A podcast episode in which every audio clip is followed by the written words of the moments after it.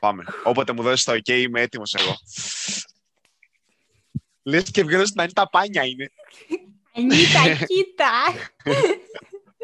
Είμαι εγώ η Ανίτα Πάνια, μωρή.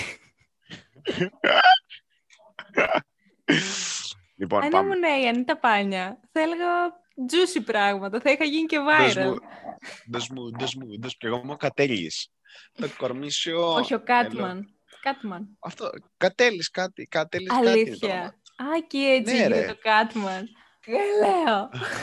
Ε, επειδή είναι να, ναζιάρης, σαν, ε, σαν γάτα. Α, μμμ, Έλουρος.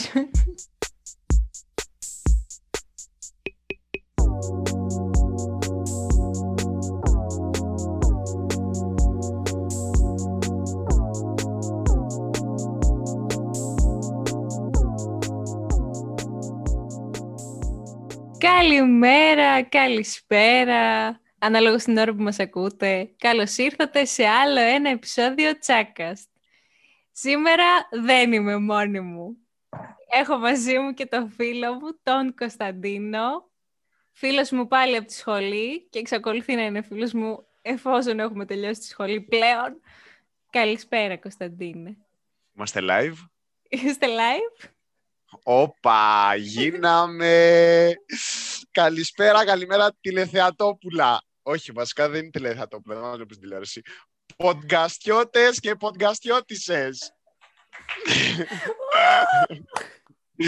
δεν μπορείς να το θέσεις καλύτερα, νομίζω. Σας ευχαριστώ πάρα πολύ για τα καλά σας λόγια. Α, θα μου μιλάς στο Ε, πληθυντικό, να σου μιλάω με κι την- εγώ. Ε, είναι ο, σεβασμό, ο σεβασμός προς την παρουσιάστρια. Α, εντάξει, να μην έχω Λοιπόν. κι εγώ σεβασμό προς τον προσκεκλημένο. Από, από τώρα μιλάμε στον ενικό. Έγινε. Εντάξει, Κωνσταντίνε μου, πες μου. λοιπόν, Πες, τι καλό ε, πράγμα θα κάνουμε σήμερα. Ε, κοίτα, θυμάσαι που σου είχα πει ότι θέλω να μπει σε ένα podcast. Βασικά, εσύ ήθελες πάρα πολύ. Ε, μα, κάτσε, αντικειμενικά μιλώντας, προτίμησες πρώτο podcast με φίλο τη Γεωργία. Δεν υποτιμάω τη Γεωργία. Αλλά αν είναι δυνατόν. Εδώ πέρα, με το που τα ακούσει η Γεωργία, αυτός στέλνει μήνυμα απευθείας. DM σε μένα. Τι Ε, να- είπες; Έχει έρθει απευθείας και δεν το ξέρεις κιόλας. Πριν καν το πεις, το έχεις στείλει. Αχ, Να πούμε εδώ για όσοι δεν το ξέρουν, ε, η Γεωργία και ο Κωνσταντίνος είναι από τα παιδιά της παρέας στη σχολή μου, που εξακολουθούμε να κάνουμε ακόμα παρέα, οπότε γνωρίζονται πάρα πολύ καλά, χωρίς Έτσι. κανένα υπονοούμενο. γνωριζόμαστε πάρα πολύ καλά. Ναι, τώρα χρονι... ε, γνωριζόμαστε πέντε χρόνια. Πάμε για το έξι. Το 16 μπήκαμε στη σχολή, ρε. Ω. Οκτώβριο το 16. Άρα πέντε χρόνια. Άρα, ε, τον Λίγο Οκτώβριο του λιγότερο. 21 θα είμαστε πέντε χρόνια, ναι. Πω. Εντάξει. Γεράσαμε. Νέο με γνώρισε, κοίτα πώς με κατέντησες. Έτσι. Καραφλό. Πλάκα κάνω, τα έχει όλα τα μαλάκια του ο Κωνσταντίνος, ακόμα. Δοντάκια θα- του. Μετά θα πάει στρατό. Δεν θα έχει μαλάκια. Αχ, πάνε, Έτσι. πάνε. Περασμένα μεγαλεία θα λέμε. Ε, τι να κάνουμε όμως, θα πρέπει να το κάνεις, θα πρέπει να υπηρετήσεις Την πατρίδα. την πατρίδα. Εγώ θα Αχ. κοιμάμαι πιο ήσυχη πάντως. Καλά, λογικό. Και οι τηλεθεατές. οι podcastιώτες. Οι podcastιώτες. λοιπόν, ε, οπότε ας ξαναγυρίσουμε λίγο στο θέμα μας. Ε, Πάμε, σήμερα πάμε, γυρίσουμε. λοιπόν ε, είναι Κυριακή, 21 Μαρτίου, αλλά αυτό το podcast έχει γυριστεί άλλη μέρα, οπότε μην σας απασχολεί. Ε, Είμαστε στο μέλλον. Ου! ε, και σήμερα είναι η Παγκόσμια ημέρα για πολλά πράγματα, αλλά εμείς θα ασχοληθούμε με τον Κωνσταντίνο με δύο πράγματα που ήθελε να τα συζητήσει πολύ. Και αυτά είναι ο ρατσισμός και το σύνδρομο Down. πολύ καλά, πολύ καλά. Πολύ καλά. Ε, θέλω να μου πεις, Κωνσταντίνο, όμως, γιατί μου είπες ότι θέλω να είμαι στο ρατσισμό και στο σύνδρομο Down. Λοιπόν, ρατσισμός επέλεξα επειδή είναι πάντα ένα, ένα θέμα το οποίο καίει την επικαιρότητα, πάντα. Και θα ήθελα έτσι να περάσουμε ένα μήνυμα σε, ως, σε, όσ- σε όσους μας παρακολουθούν για γενικά το ότι no racism guys, okay, relax. Ε, και σύνδρομο Down θα, με, με, ήθελα γιατί έχω, έχω ε, στην οικογένειά μου υπάρχει άτομο με σύνδρομο Down, είναι η αδερφή του πατέρα μου, οπότε από θέμα οικογένειας και επειδή το έχω ζήσει το θέμα, με αυτή τη λογική και μόνο, ήθελα να το συζητήσουμε. Ε, ναι, νομίζω να, αρπάξουμε την, να, να αρπάξουμε την ευκαιρία. Seize the day, λοιπόν, Κωνσταντίνε. λοιπόν, ε, οπότε ας ξεκινήσουμε με το κομμάτι του ρατσισμού και να πάμε μετά στο σύνδρομο Down. Τι λες; Πάμε, ό,τι, ό,τι θέλεις, δεν έχω θέμα. Τέλεια. Οπότε, ξεκινάμε με το κομμάτι ταινίες. Για Φύγαμε. πες μας, Κωνσταντίνε, λάτρη λοιπόν. των ταινιών και των σειρών. Το πλέον, το πλέον κατάλληλο άτομο για να σας μιλήσει για ταινία. Δηλαδή δεν, δεν μου έρχεται κάποιος άλλος στο μυαλό. Κωνσταντίνο. Θα σας μιλήσω. εγώ, Κωνσταντίνος. Δηλαδή δίπλα στη Wikipedia είμαι εγώ. λοιπόν, θα μιλήσουμε για, το, για την ταινία που έχω επιλέξει, που είναι το 12 χρόνια σκλάβος. Είναι γυρισμένη το 2013, παραγωγή του 2013, σε σκηνοθεσία του Steve McQueen και παίζουν ο Τσιουετελ Έτζιοφορ, η Λουπίτα Νιόγκο, ο Brad Pitt κάνει έναν ρόλο έκπληξη μες στην ταινία. Είναι ελάχιστα τα λεπτά του, αλλά είναι ωραίος. Και ο Μάικλ Φασμπέντερ. Και, και εδώ, και εδώ, παραλυρεί το γυναικείο κοινό. εντάξει, εντάξει, συνέχισε, συνέχισε. Λοιπόν, ε, την ταινία την είχα δει ε, όταν βγήκε την πρώτη χρονιά αμέσως. Την είδα πάρα πολύ γρήγορα. Παράλογο για μένα, να ξέρετε. Δεν γίνεται συχνά αυτό. Μιλάει βασικά για τη σκλαβιά. Λοιπόν, έχουμε, ο πρωταγωνιστής μας είναι βιολιστής, μουσικός, στη Νέα Υόρκη, ζει με την οικογένειά του ειρηνικά, ελεύθερα. Ο πρωταγωνιστής μας είναι μαύρος. Έχει κλείσει λοιπόν μια, μια συναυλία και πάει να κάνει μια περιοδία με άλλα δύο άτομα. Στο ταξίδι τους λοιπόν ένα βράδυ πίνουνε, μεθάνε, γλεντάνε και την επόμενη μέρα ξυπνάει. Μη χορεύεις Αλκιόνι στο γλεντάνε. δεν μπορώ. Είναι, είναι στο backstage αυτά και δεν τα, βλέ, και δεν, τα, δεν γίνονται αντιληπτά. Ε, δεν μπορώ, όταν ναι, ακούω γλεντάνε, χορεύουν, σηκώνεται λίγο ο ώμος μου. λοιπόν, ωραία. Ξυπνάει λοιπόν το πρωί, αλυσοδεμένος, σε ένα πάτωμα και από εκεί ξεκινάει μια περιπέτεια ζωής για τον ε, πρωταγωνιστή. Τον έχουν πιάσει σκλάβο. Αυτοί οι δύο τον είχαν πιάσει σκλάβο, τον έχουν πουλήσει για σκλάβο και έτσι περνάει όπως, λένε, όπως λέει και η ταινία 12 χρόνια σκλαβιάς. Αλλάζει συνέχεια, αχ, πώς λέγονται, αφεντικά, αφεντικά ας πούμε, ναι, αφεντικά, ναι. Ο Θεός δεν τα κάνει αφεντικά, τέλος πάντων. Ναι. Αλλάζει συνέχεια αφεντικά μέσα σε αυτά τα 12 χρόνια, άλλο αφεντικό είναι καλύτερο, άλλο αφεντικό είναι χειρότερο. Αυτά τα διαδραματίζονται στην ταινία. Πιο συγκινητική σκηνή, η οποία με τσίτωσε πάρα πολύ συναισθηματικά, ήταν κάποια στιγμή που στην πρωταγωνίστρια μπορώ να την πω, η Λουπίτα Νιόγκο, τη μαστιγώνει ο αφέντης της και τη βιάζει αντίστοιχα, που δείχνει την εξευτελισμό για φορές. το... Ναι, πολλές φορές μες στην ταινία, αλλά δείχνει τον εξευτελισμό και το πώς συμπεριφέρονται σε ανθρώπους πολύ απλά λόγω του χρώματος του δέρματος, χωρίς ουσία. Αυτό και αυτή είναι τρομερά συγκινητική στιγμή. Τα υπόλοιπα στην ταινία. Τα υπόλοιπα, το τέλος είναι για τον καθένα διαφορετικό και το αφήνω πάνω σας. Περιμένω εντυπώσεις. Εντάξει Κωνσταντίνο, νομίζω ότι θα έχεις αρκετές εντυπώσεις στο τέλος. και εγώ θυμάμαι όταν την είχα δει, είναι πολύ ακραίες οι σκηνές που δείχνει, γιατί τις δείχνει πραγματικά πώς γινόντουσαν τα πράγματα γιατί στηρίζονται και σε αληθινά γεγονότα που έχουν συμβεί. Ναι. Ουσιαστικά εκείνη την εποχή θεωρούσαν τους ε, μαύρους, κατώτερους νοητικά, ότι έχουν μόνο να προσφέρουν δύναμη και αυτή τη δύναμη ε, μπορούν άνετα οι λευκοί να τη δαμάσουν. Έτσι ακριβώς, έτσι ακριβώς. Οπότε δηλαδή, δυνατή χρήματα... Ναι. Ναι, ναι, ναι. με κάποια χρήματα μπορούσαν να αγοράσουν άτομα, ανθρώπους. Και τους μεταχειρίζονταν σαν να είναι ένα τσουβάλι. Και χειρότερο και από τσουβάλι. Στα σκυλιά τους δηλαδή μες στην ταινία καλύτερα συμπεριφέρονται. Πολύ καλύτερα μπορώ να πω, ναι. Αλλά να, να μην δώσουμε τόσες πολλές λεπτομέρειες. Όχι, όχι, όχι. Εντάξει. Ε, οπότε 12 χρόνια σκλάβος για τον Κωνσταντίνο Ναι. και εγώ θα προτείνω το American History X του 98, σημαντική ημερομηνία και χρονιά. Επειδή γιατί γεννήθηκα εγώ γεννηθήκαμε. εννοείσαι. ε, Α. επειδή γεννηθήκα- Εγώ δηλαδή δεν γεννήθηκα. Α, εντάξει, ρε παιδί, παιδί, σημαντικό το κάνει αυτό το γεγονός. Ναι. Ωραία. Ε, του 98 λοιπόν. Πρωταγωνιστεί πάλι ο Έντουαρντ Νόρτον.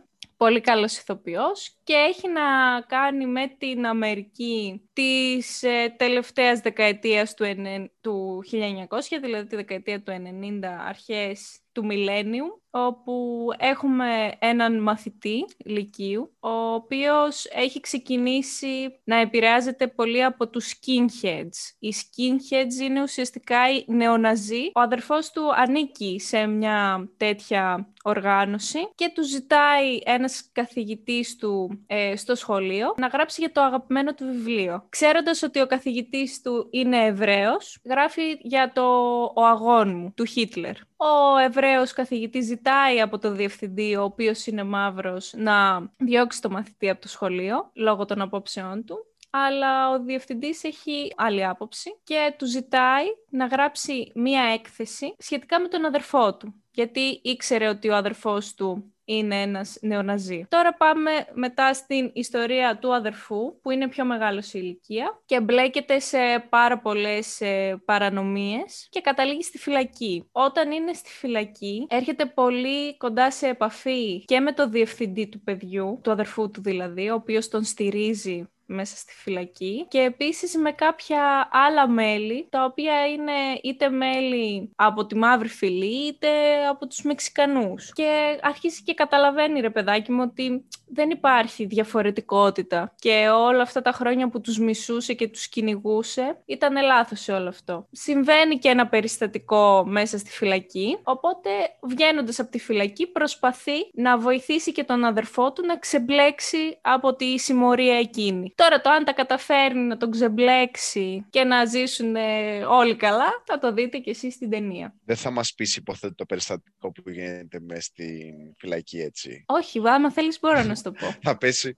θα, πέσει, θα πέσει η μουσική αγωνία. Τρζζ. Τρρρρ. Η οργάνωση ουσιαστικά που ήταν των ε, skinheads μέσα στη φυλακή, επειδή είδαν ότι αρχίζει και κάνει παρέα με άλλα μέλη, τον ε, ξυλοκοπούν μέσα στο μπάνιο των φυλακών και τον βιάζουν. Α, ωραία. Πολύ καλό. Ναι. Ενδιαφέρον Ναι. ταινία.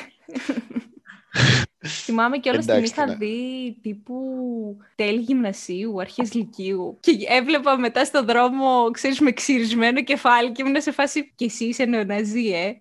Α, σε ξέρω. Σε έχω δει εσένα κάπου. Ε, Ναι, κάπως έτσι. Για, σ- για σένα έλεγε η ταινία. Αυτά από μένα, American History X. Εύχομαι να σας αρέσει, να την απολαύσετε. Θα την απολαύσουμε. Και εσύ, Κωνσταντίνε, άμα δεν την έχεις δει, Ε, θα τη δω, θα τη δω γιατί δεν την έχω δει. ο- ως λάτρης των ταινιών πάλι και των σειρών. δεν, δεν είναι από αυτές τις 15 που έχω δει. Ναι, εδώ να πούμε για όσους δεν το έχετε καταλάβει ότι ο Κωνσταντίνος δεν του αρέσει. Βασικά όχι δεν του αρέσουν, βαριέται. δεν είμαι, φι- δεν είμαι, δεν είμαι φίλος, φίλος φιλμ. Δεν είμαι φίλος. Αλλά εντάξει, βλέπουμε ταινία για να περάσει η ώρα κάποιες φορές, αλλά όχι τόσο συχνά όσο άλλοι. Οπότε πάμε τώρα στο κομμάτι της σειράς. Ε, πάμε στη σειρά, ναι. Να φανταστώ, Να φανταστείς δεν ότι είναι δεν σε έχω αυτές δει τις κάποια. πέντε που έχεις Δεν, δει. δεν, είναι σε, αυ- δεν είναι σε αυτές τις τρεις σειρές που έχω δει. Δεν είχε Τέλεια. ρατσισμό πουθενά. Βλέπω φιλήρινες τέτοιες, φιλήρινες σειρές. Πολύ καλό για σένα. Αλλά είμαι εδώ για να μου προτείνεις, οπότε να έχω να δω. Τέλεια. Και αυτή που έχω να σου προτείνω κιόλας είναι νομίζω 4 με 5 επεισόδια. Και τέλος. Μπράβο. Μια Μπράβο. χαρά γρήγορα. Σε, σε μια μερούλα έχει φύγει αυτή. Ου, άνετα. Λοιπόν, είναι το Self-Made του 2020. Το είχα δει στο Netflix. Πρέπει να ήταν πέρσι τέτοια εποχή. Γιατί θυμάμαι πάλι σε lockdown το είχα δει, οπότε Αυτό Πρέπει να πήγα να είναι σου πω, δεν τότε. νόμιζα να ήμασταν σε lockdown τότε. ε, σίγουρα ήμασταν. Ναι, Ναι. νομίζω ήμασταν σε lockdown και ε, η υπόθεσή μας ε, βασίζεται σε αληθινό γεγονός και είμαστε παλιά πάλι στην Αμερική όπου μία γυναίκα μαύρη αποφασίζει να προωθήσει τα προϊόντα αισθητικής και περιποίησης των μαλλιών που απευθύνονται μόνο στις μαύρες γυναίκες. Γιατί ξέρεις, το μαύρο, το μαλλί, το άφρο πώς είναι. Ναι. Και εκείνη την εποχή, επειδή συνέχεια φοράγανε περούκες για να κρύβουν το μαλλί τους που ήταν έτσι άφρο, πολλές γυναίκες είχαν ε, τριχόπτωση και μετά πήγαινε σε αλοπικία. Οπότε εκείνη ξεκινάει σιγά σιγά να προωθεί τα προϊόντα της για τις μαύρες γυναίκες και καταλήγει να είναι η πρώτη γυναίκα εκατομμυριούχος στον κόσμο. Ναι. Αληθινή ιστορία. Βλέπουμε την πορεία της, πώς καταφέρνει, τον ανταγωνισμό, όλα αυτά, να τον ξεπεράσει και δείχνει την ιστορία της. Δηλαδή μετά τι έκαναν τα παιδιά της, αν μπόρεσαν να κρατήσουν την επιχείρηση, με το σύζυγό της, αν τα πήγαινε καλά, όλα αυτά. Τελικά τα κατάφεραν. Ε, θα σου κάνω ένα spoiler και θα σου πω ότι καλά τα κατάφερε. Εντάξει. Ωραία. Για να ξέρω κιόλας. Έτσι. Ε, παίζει η Octavia Spencer που μπορεί να την έχεις δει στο The Help, τις υπηρέτριες. Όχι. Όχι. Δεν έχω δει τα The Ε, Help. Τέλεια. Είναι πολύ γνωστή πάντως ηθοποιός. Πιστεύω ότι άμα δεις το τρέιλερ θα καταλάβεις ποια λέω. Ε, εντά- άμα είναι Netflix. Είναι στο Netflix. Είναι, είναι στο Netflix, ναι. Ε, εντάξει, τότε όλο και κάπου θα την έχω δει. Όλο και Αυτοί κάπου θα όλοι. την Ένα- έχεις ταμπάρει. Ένα, ένα κύκλο κάνουν αυτοί όλοι, οπότε Σωστό, σωστό. θα, τον έχω- θα την έχω δει. Έτσι. Self-made λοιπόν. Αυτά λοιπόν για τη σειρά. Βιβλίο. Σειρές τελειώσαμε. Να τολμήσω να ρωτήσω βιβλίο ή θα φάω το κανένα βιβλίο στο κεφάλι; Βιβλίο, θα πας βιβλίο στο κεφάλι. Ε, δεν έχω διαβάσει ποτέ βιβλίο σχετικά. Ε, εγώ διαβάζω μαθηματικά και φυσική μόνο, παιδιά. Δεν διαβάζω ιστορία και... Είναι επιστήμονας το παιδί. Δώστε μας βιολογία και πάρτε μας την ψυχή. Λοιπόν, ε, οπότε θα σου πω εγώ τότε. Πάμε. Ε, θα σου πω το βιβλίο στο οποίο βασίστηκε το 12 χρόνια σκλάβος. Μ; Α, ναι, οπότε το... είναι σαν να το έχω διαβάσει. Έτσι, είναι ακριβώς αυτό. Ε, Είναι βέβαια πιο ε, ομαλό γιατί είναι παιδικό βιβλίο. Α. Αλλά εγώ το διάβασα πριν ένα χρόνο, δηλαδή στα 22 μου. Έχω Νινής ακόμα, νινή. Ε, Πρέπει από εδώ και στο 60 να λέω ότι είμαι 23, δηλαδή. Και σε δύο χρόνια να λέω 25, δηλαδή τα μισά των 50. Πω, καταστραφήκαμε. ε, και που λες, το διάβασα πέρσι. Πάλι στο lockdown πρέπει να ήμασταν. Γενικά περνάς τέλεια στο lockdown, ρε. Ρε, δηλαδή... Ε, στο lockdown δεν ξέρω πόσες ταινίες, σειρές, βιβλία είχα διαβάσει. Πρα- ε, νομίζω ότι τα διάβασα όλα μέσα στο lockdown. Και παράλληλα έκανα και την πτυχιακή μου. Είμαι πολύ καλή. Σκληρή. Ε. Σκληρή, πάρα πολύ καλή. Ε, Όταν σε με... παρακαλώ. γίνεται σαν την Αλκιόνη. Be like Αλκιόνι. και όλοι σκάνε ξαφνικά με podcast. ναι. Τσακκάστ παντού. Τσάκαστ παντού.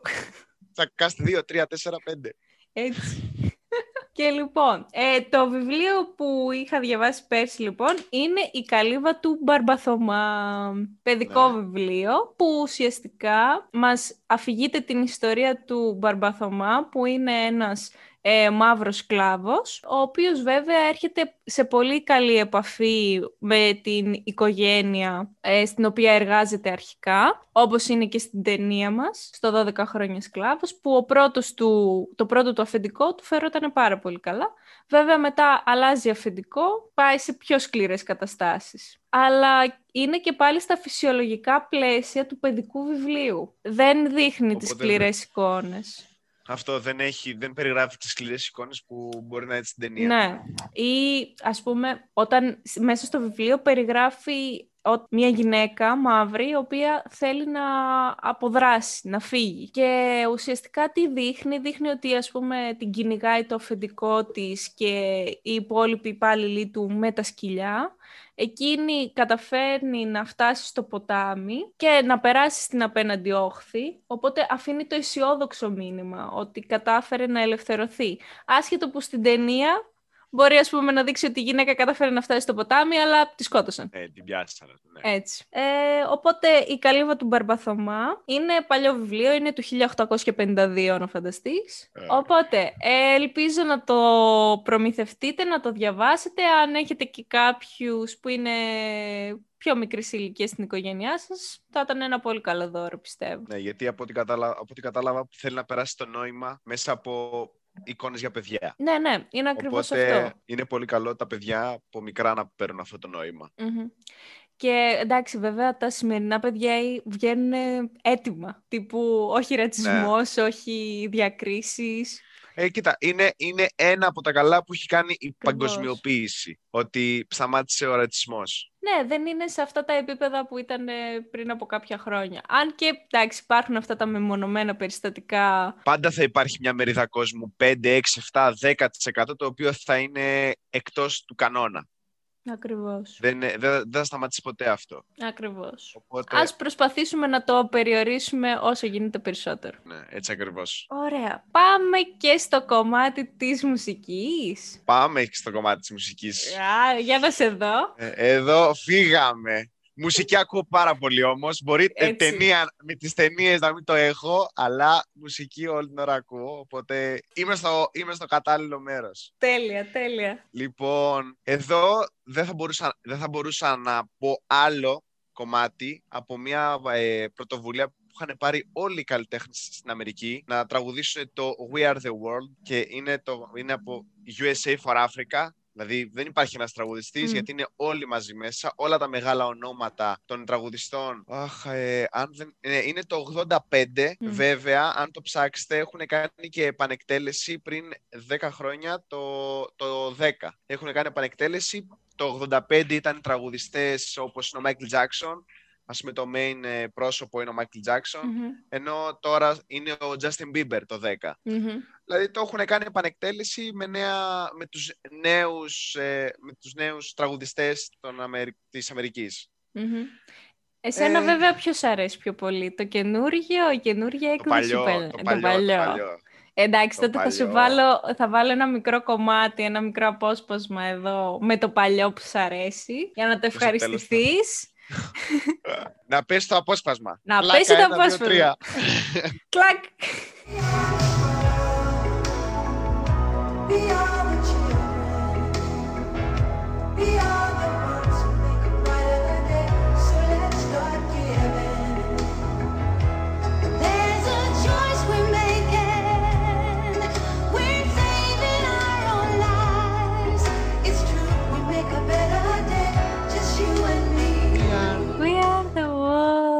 We are, we are the children.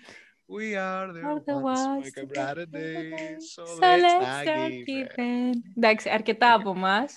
Ένιωσα λίγο. Ναι, και τέλος πάντων τραγουδάει το ότι όλοι είμαστε κόσμος, όλα είμαστε παιδιά. Είναι κατά το ρατσισμό για τα παιδιά, είχε γραφτεί και για τις κακουχίες που περνάνε στην Αφρική. Οπότε, μέσα στις άκρες μιλάει για το ρατσισμό, αλλά μιλάει συγκεκριμένα για τα παιδιά και για το πώς δεν πρέπει να τους φερόμαστε, πώς ε, Μμμ. Τα κακάνε. Τα κακά τα Πάρα οποία πολύ ωραίο βιώνουν. τραγούδι. Μμ. Πολύ Είναι καλό, πάρα πολύ πολύ καλό. ωραίο τραγούδι. Εγώ επέλεξα πάλι από την ταινία που πρότεινες. Το 12 χρόνια α- σκλάβος. Άλλ, Ε, τι να άλλος την κάνω; πρότεινε, άλλος τέτοιο. με, με ενέπνευσε πάρα πολύ αυτή η ταινία. Ναι. Ε, βασικά είχα τ- ακούσει το τραγούδι στην ταινία και είναι το Roll Jordan Roll, δηλαδή κύλησε η Ορδάνη κύλησε, ε, που είναι ένα παραδοσιακό τραγούδι, το οποίο το χρησιμοποιούσαν πάρα πολύ οι σκλάβοι, ε, σαν μήνυμα ελευθερίας.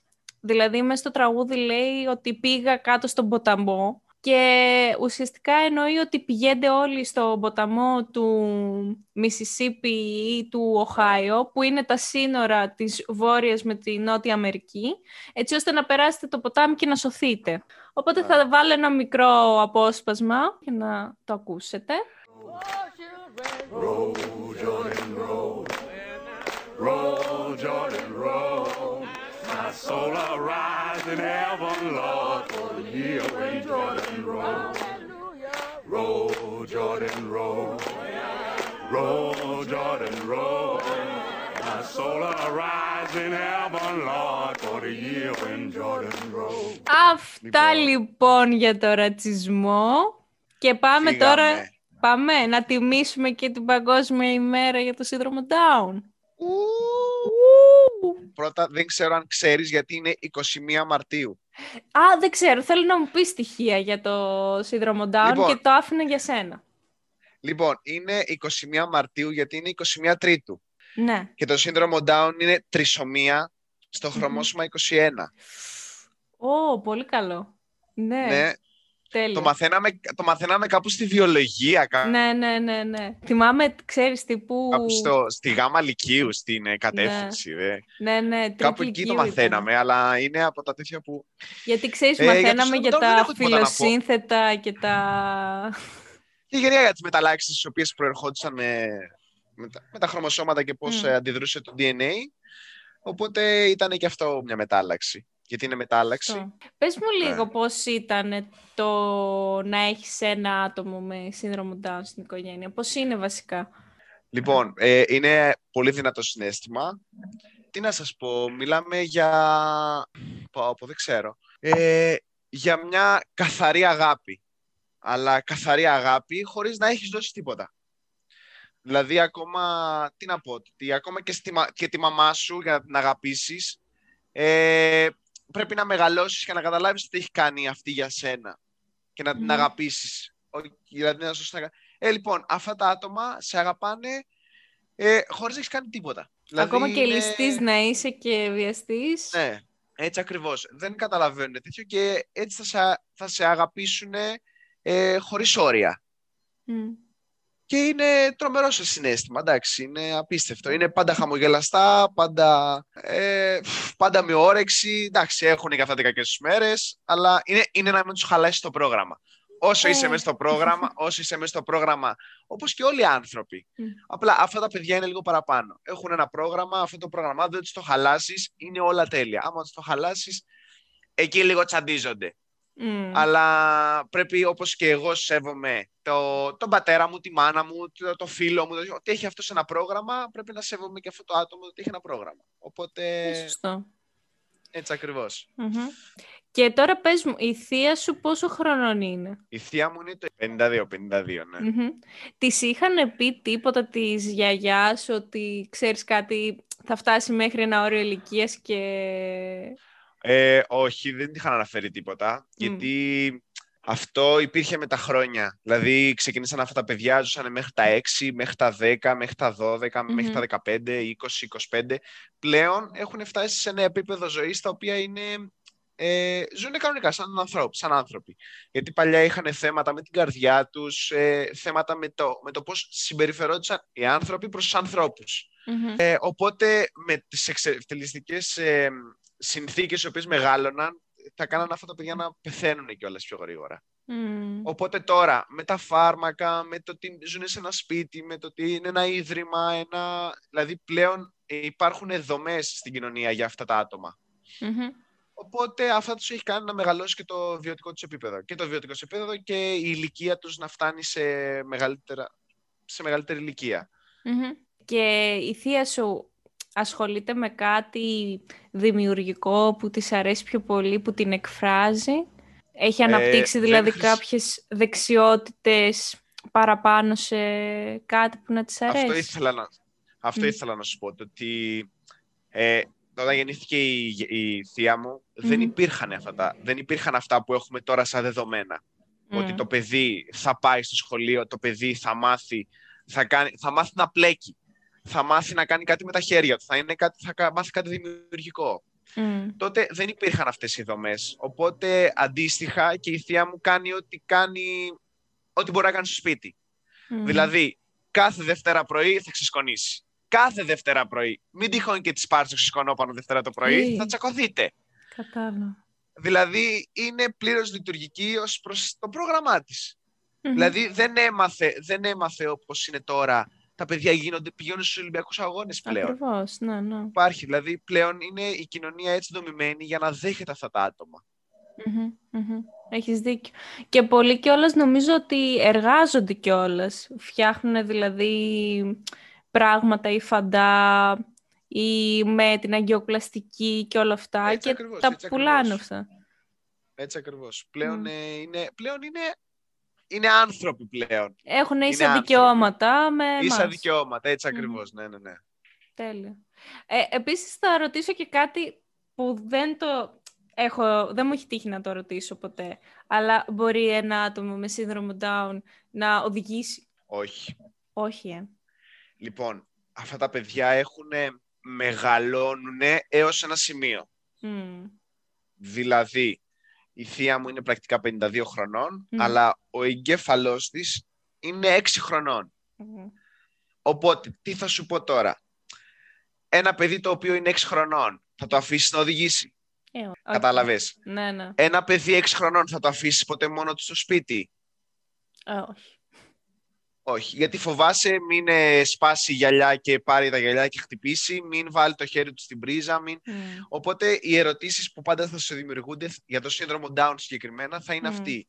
Θα άφηνα ένα παιδί, όσο εξελιγμένο και να είναι, στα 10, στα 12, γιατί αν μη τι άλλο δεν, δεν ενηλικιώνονται ποτέ. Ναι.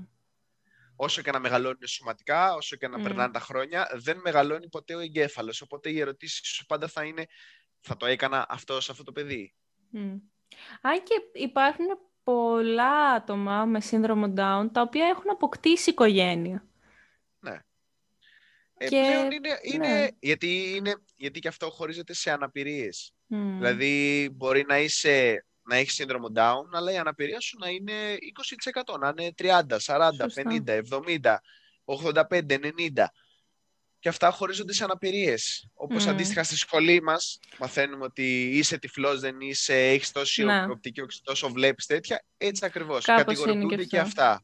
Μμμ, μμμ. Ή αντίστοιχα, άλλη αναπηρία έχεις άμα σου λείπει ο αντίχειρας, Και άλλο και άλλη όλο το αναπηρία αν χέρι. σου λείπει. Και άλλο όλο το χέρι, και άλλο άμα τυχόν και σου λείπει ο δείκτης. Σωστό. Γιατί ο αντίχειρας είναι αυτό που σε κάνει να πιάνεις πράγματα. Άρα, άμα τυχόν και λείπει ο αντίχειρας, είναι 50% ας πούμε, ενώ άμα Μμμ. σου λείπει ο δείκτης είναι ένα άχρηστο γιατί έχεις άλλα τρία για να πιάνεις. Ναι. Οπότε είναι στο 10% η αναπηρία σου ή μπορεί να μην θεωρήσει καν ανάπηρος αν σου λείπει ο δείκτης. Ναι, Ενώ ναι, αν ναι. σου λείπει ο αντίχειρας, θεωρείς ανάπηρο. Σωστό. Οπότε, ε, τα είπαμε λίγο. Ε, Το ξέρω, Σας ε, βάλαμε ξέρεις, λίγο στο, ε, σας βάλαμε λίγο στο πνεύμα του... στο κλίμα, ναι, να μάθετε. Να μάθετε. Εντάξει. Όχι, δεν, εγώ μιλήσαμε, δεν μιλήσαμε επιστημονικά, μιλήσαμε Έτσι. μέσα από τη ζωή. ε, νομίζω ναι. ότι αυτό είναι και πιο χρήσιμο. Τώρα να τους λέγαμε για βιολογίες και όχι, όχι, να όχι. τους έτσι ακριβώς, αναλύαμε μα- ασκήσεις, δεν... ή πώς μπορεί να το μεταφέρεις αυτό το φιλοσύνθετο Ναι. χρωμόσωμο σε κάποιον άλλο. Τώρα Όχι, Δεν όχι, νομίζω νομίζω να ότι έχεις. κάναμε, κάναμε ένα καλό, μια καλή έναρξη, μια καλή Μμμ, τέτοια. μμμ. Ε, οπότε ας πάμε στο κομμάτι της ταινίας. Πήγαμε ταινία, Πήγαμε. φύγαμε. Απέσει το Λοιπόν. κλακ. Να πέσει το κλακ. Λοιπόν, προτείνω το The Memory Keepers Day. Ε, Είναι ταινία του, αχ, είναι ταινία του 5 νομίζω, όχι του 8. Είναι ταινία του 8. Παίζει η Emily, Watts, η Emily Watson, Μμμ, ε, ο Dermot Mulroney και μμμ. παίζει και η Crystal Hope Nussbaum. Η τελευταία που σας ανέφερα είναι και η κοπέλα η οποία έχει το σύνδρομο Down. Μμμ. Πώς είναι η ταινία; Η ταινία είναι μια κλασική ταινία που μπορείς να φανταστείς, που θα μπορεί να βασιστεί στη ζωή ενός παιδιού με σύνδρομο Down. Ναι. Δηλαδή δεν έχει εκπλήξεις, δεν έχει ίντριγκες, δεν έχει τίποτα από όλα αυτά. Είναι Μμμ. ένα ζευγάρι, ο, εν- ο, για- ο άντρας είναι γιατρός, ορθοπαιδικός κιόλας. Ε, η γυναίκα του είναι έγκυος, ε, γεννάει, γεννάει ένα υγιέστατο αγοράκι, γεννάει όμως και ένα κοριτσάκι, το οποίο το κοριτσάκι είναι με σύνδρομο Down. Μμμ. Εκείνη την ώρα λοιπόν, στην ώρα της γέννας, λέει στην ε, κοπέλα που ήταν δίπλα του, που ήταν βοηθός του, γιατί εκείνος την ξεγέννησε επειδή χιόνιζε και σαν ορθοπαιδικός είχε κάποιες γνώσεις, Μάλιστα. οπότε αναγκαστικά εκείνος την ξεγέννησε. Ε, δίνει το, κορ- το κοριτσάκι, καταλαβαίνει αμέσως ότι το κοριτσάκι έχει γεννηθεί με πρόβλημα, γιατί είναι χαρακτηριστικά πολλά, σχιστά μάτια, ε, μεγάλη γλώσσα, στρογγυλό πρόσωπο, ε, περίεργα άκρα, δύσμορφα δάχτυλα, Μμμ. είναι πολύ χαρακτηριστικά τα, τα στοιχεία ενός παιδιού με σύνδρομο Down. Ε, τα Μμμ. εμφανισιακά χαρακτηριστικά. Ναι. Το δίνει λοιπόν στην κοπέλα και του λέει να το, πά- να το πάρει το παιδί έτσι όπως είναι και να το πάει σε ένα ίδρυμα. Μμμ. Το παιδάκι γεννιέται το 65. το πάει λοιπόν στο ίδρυμα την ίδια, την ίδια ώρα, την ίδια στιγμή. Ε, μπαίνει μέσα στο ίδρυμα, βλέπει μια χάλια κατάσταση μέσα στο ίδρυμα. Ε, και αυτό έχει ως αποτέλεσμα να, με απόφαση στιγμής να πάρει το κοριτσάκι και να φύγει από το ίδρυμα. Δηλαδή δεν το άφησε ποτέ. Μμμ.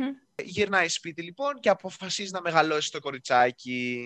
Το σημαντικό σε αυτό είναι το ότι ο πατέρας πηγαίνει δηλαδή νοσοκόμα και τον ε, βρίσκει τον πατέρα και του λέει ότι εγώ το κράτησα τελικά το κοριτσάκι. Το μαθαίνει δηλαδή ο πατέρας ότι Μμμ. έχει κρατήσει το κοριτσάκι. Η στάση του είναι στέλνω λεφτά απλά μια φορά το μήνα και τέλος. Δεν ασχολούμαι ποτέ. Στην γυναίκα του έχει πει ότι έχει πεθάνει το κοριτσάκι Μμμ. και μάλιστα ανατριχιαστική στιγμή που λέει η γυναίκα του ότι να κάνουμε μνημόσυνο γιατί λέει θέλω να τη δω, λέει, η κοπ- λέει ο άντρας. δεν μπορείς να τη δεις γιατί την έχουν πάρει ήδη, λέει να κάνουμε ένα μνημόσυνο έστω στο κοριτσάκι και μάλιστα στο μνημόσυνο όλοι κλαίνε και είναι και εκεί πέρα και νοσοκόμα, τη βλέπει ο... Τη βλέπει, και είναι Γιατρός. μια έντονη στιγμή η νοσοκόμα, ναι, τη βλέπει ο γιατρός, ο πατέρας δηλαδή, ε, ανταλλάζονται δύο βλέμματα, δεν γίνεται κάτι, αλλά αυτή η σκηνή δείχνει στην κυριολεξία το πώς αντιμετωπίζαν αυτά τα παιδιά εκείνη την εποχή. Μμ. Όλα σε ένα ίδρυμα. Ναι. Αυτό. Μετά μεγαλώνει το κοριτσάκι και θα σας αφήσω εδώ. Στο ότι μεγαλώνει το κοριτσάκι με την νοσοκόμα. Από εδώ που σας το έχω αφήσει έχετε ακόμα 40 λεπτά να δείτε. Ε, δείτε τα. Α, εντάξει. Ε, ναι, εντάξει, 40 λεπτά είναι, ρε παιδιά. Θα σας πει. Ε, θα σας ανταμείψει μια σκηνή στο τέλος, οπότε δείτε. τη. Είναι Μμ. μια στιγμή μόνο νόημα, μόνο νόημα και μόνο μήνυμα για αυτά τα παιδιά, οπότε δείτε τη μέχρι το τέλος. Νομίζω ότι πρέπει να τη δείτε, γιατί με το που την είδε ο Κωνσταντίνος μου στέλνει μήνυμα «Καλά, τι ταινιάρα είναι αυτή! Έχω συγκινηθεί!» που δεν έχω συγκινηθεί για καμία ταινία. Οπότε εντάξει, βέβαια αυτό το ζούσα λίγο παραπάνω, αλλά θέλω να πω ότι ναι, ήταν, συγκινη... ήταν πολύ συγκινητική στο τέλος. Και τώρα η δική μου είναι πιο πρόσφατη. Είναι του 19. Λέγεται Ναι. The Peanut Butter Falcon ή διαφορετικά το γεράκι με το φυστικό βούτυρο. Ναι. Πολύ ωραίος τίτλος Γνωστή ταινίας. ταινία, την έχω, την, την έχω ακούσει. Σίγουρα κάποιος θα μου την έχει προτείνει. Ε, ναι. Στην προτείνω κι εγώ λοιπόν. Ε, τώρα, έχει να κάνει πάλι με ένα παιδάκι το οποίο το έχουν εγκαταλείψει οι γονείς του και μένει σε ένα γυροκομείο γιατί δεν υπάρχει άλλη δομή για παιδιά με σύνδρομο Down στην περιοχή εκείνη. Ε, συνέχεια βλέπει μία κασέτα με πυγμαχία Οπότε θέλει να γίνει πυγμάχος και το όνειρό του είναι να πάει στη συγκεκριμένη σχολή που διαφημίζει η κασέτα. Κάνει πολλές προσπάθειες να αποδράσει από το γυροκομείο, τον βοηθάνε και εκεί πέρα οι υπόλοιποι γέροι και Στα οι μουλοχτά, γριές, ναι. στα μουλοχτά, να καταφέρει να ξεφύγει από την υπεύθυνή του. Τα καταφέρνει και βρίσκει στο δρόμο του έναν ε, ψαρά ο οποίος έχει χάσει τον αδερφό του από αυτοκινητιστικό δυστύχημα ε, και έχει πάρα πολλά χρέη, τον θεωρούν όλοι ανίκανο γιατί τον συγκρίνουν με τον αδερφό του που είχε κάνει πάρα πολλά πράγματα ενώ εκείνος κατέστρεψε όλη την επιχείρηση που είχε στήσει ο αδερφός του και είναι πάρα πολύ απογοητευμένος από τη ζωή και θέλει να ξεφύγει από την όλη κατάσταση. Και έρχεται στο δρόμο του το παιδί αυτό και του εκπληρώνει το όνειρο. Προσπαθεί να το εκπληρώσει το όνειρο βασικά, να πάνε στη σχολή εκείνη πάλι για να πάρει κάποια μαθήματα και να ε, παίξει και τον πρώτο του αγώνα.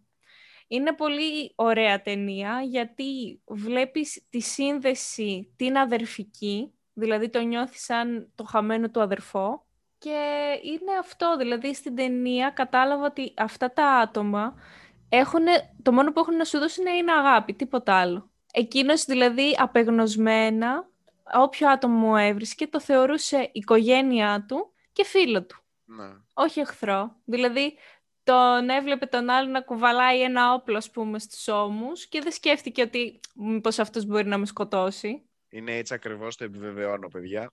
Οπότε, ε, The Peanut Butter Falcon του 19. Ελπίζω να σας αρέσει να την απολαύσετε. Ε, Κωνσταντίνα μου και εσύ άμα θέλεις να τη δεις, Θα την προτιμήσω αυτή. να την προτιμήσεις. Πολύ ωραία ταινία γιατί πέρα από το συγκινητικό έχει και πολλά κομικά στοιχεία. Δηλαδή όλες τις πλάκες που κάνουν μεταξύ τους ε, οι πρωταγωνιστές είναι πολύ ωραία ταινία. Ωραία. Οπότε πάμε τώρα στο κομμάτι της σειράς. Ο σειρά εννοείται πως και δεν έχω δει Εννοείται. και πιστεύω ότι ακόμα και αν έχεις βρει εσύ, δηλαδή δεν έχω ακούσει ποτέ κάτι αντίστοιχο, οπότε αν έχεις βρει θα... Να. θα- Για πάμε να Ε, δούμε, έτσι έχεις βρει. δυστυχώς, δυστυχώς θα απογοητεύσω τους podcastιώτες και τις podcastιώτησες. Ε, και εσένα Κωνσταντίνα μου δεν έχω μια ατόφια σειρά που να μιλάει μόνο για το σύνδρομο Down. Έχω όμως ε, σειρά που είναι το Glee, όλοι το ξέρουν το Glee, είναι αυτό το τύπου musical που όλοι τραγουδάνε. Εντάξει, για να το λες Κωνσταντίνα μου δεν λογικά. πειράζει. Για να το λες λογικά έτσι θα είναι, ναι. Ε, ε, στο Είμαι, οποίο- είμαι, ο ναι. κατάλληλος, είμαι ο κατάλληλος άνθρωπος που πρέπει να, είσαι- να είναι ο βοηθός στο Chuckcast. Δηλαδή Εννοείται. είμαι ακριβώς πάνω σε αυτό. Βιβλία διαβάζω, βλέπω ταινίες, βλέπω σειρές. Εδώ, ο άνθρωπός σου είμαι. Αυτό, γι' αυτό βρε σε κάλεσα. λοιπόν, ε, γυρνάμε στη σειρά. Είναι το Glee του 9 μέχρι το 15. Έχει αρκετές σεζόν έτσι να τις χορτάσει Κωνσταντίνε μου που αποφασίσεις να το δεις. Να έχω ώρα τώρα στην καραντίνα που τις Έτσι. βλέπω. Ε, που το μόνο που έχω να πω για αυτή τη σειρά είναι ότι συμμετέχει κοπέλα που έχει σύνδρομο Down.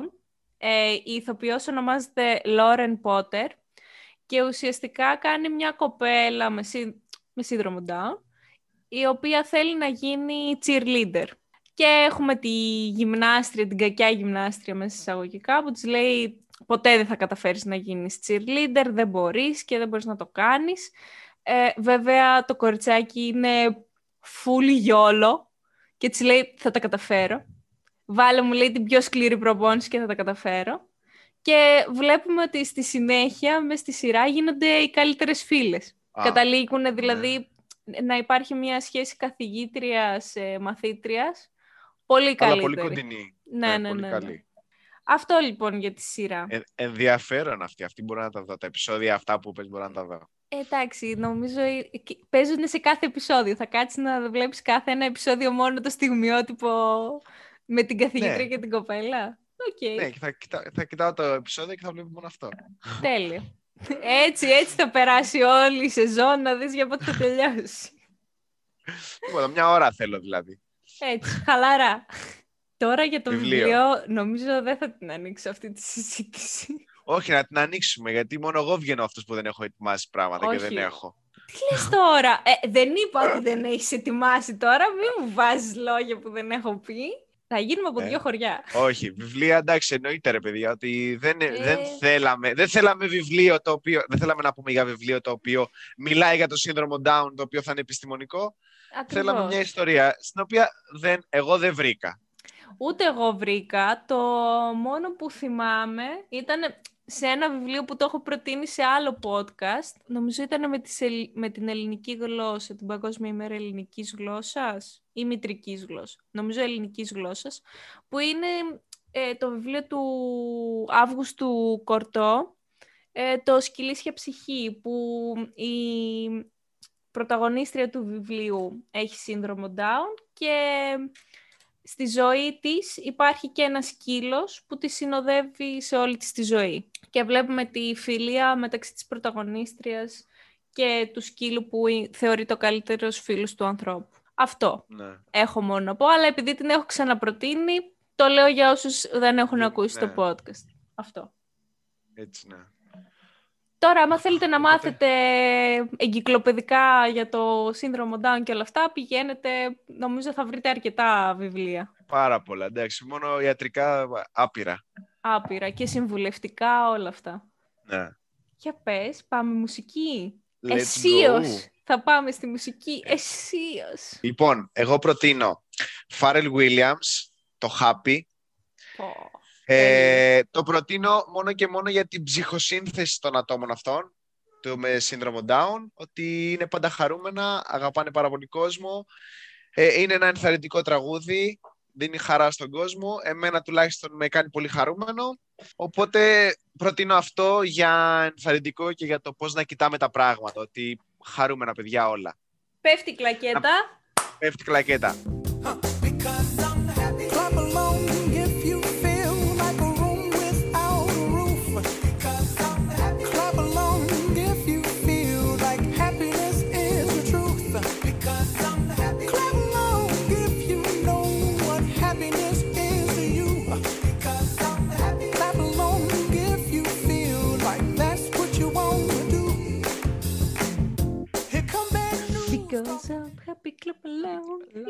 If you feel like a round without the Thunderous, Because I'm happy.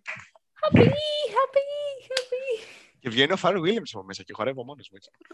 Φαντάζεσαι. Ε, οπότε, αυτό με το τραγούδι που μας αφιέρωσε ο Κωνσταντίνος για τη σημερινή μέρα. Και εγώ θα προτείνω και εγώ ένα ενθαρρυντικό τραγούδι.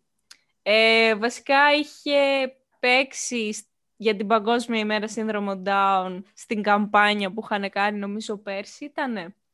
Και το είχα ακούσει εκεί. Και είναι το Don't Stop Me Now των Queen. Ε, Είναι ένα αρκετά ενθαρρυντικό τραγούδι και ειδικά για αυτά τα παιδιά που τίποτα δεν μπορεί να τα σταματήσει. Θα τα καταφέρουν ό,τι και να γίνει. Είναι αρκετά δυνατά και ευχόμαστε να υπάρχει και ένα καλύτερο αύριο. Γιατί πάντα υπάρχει ένα καλύτερο αύριο για όλους. Αγαπημένοι μου podcastιώτες και podcastιώτησες. Ε, μπορώ να το κρατήσω αυτό. Μ' άρεσε πάρα πολύ.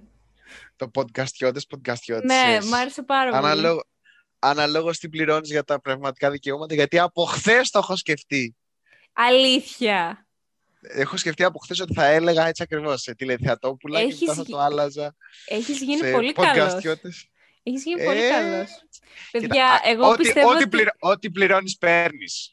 Παιδιά, θέλω να μου στείλετε αλήθεια. Ε, νομίζω ότι πρέπει να ξεκινήσει και ο Κωνσταντίνος ένα podcast. Εγώ θα μιλάω για... Για τα πάντα. Για, τεν...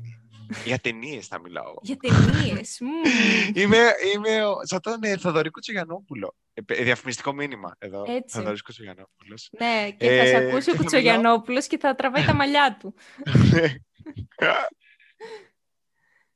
Τέλεια. Ε, εγώ πιστεύω ότι πρέπει να ξεκινήσει και εσύ να κάνεις ένα podcast. Με άκυρα πράγματα, τους σου κατέβεις στο μυαλό. Μπορώ- Νομίζω ότι μπορώ- θα είναι ακόμα καλύτερο. Ε, μπορώ να έρχομαι συνέχεια εδώ για να βλέπω και ταινίες.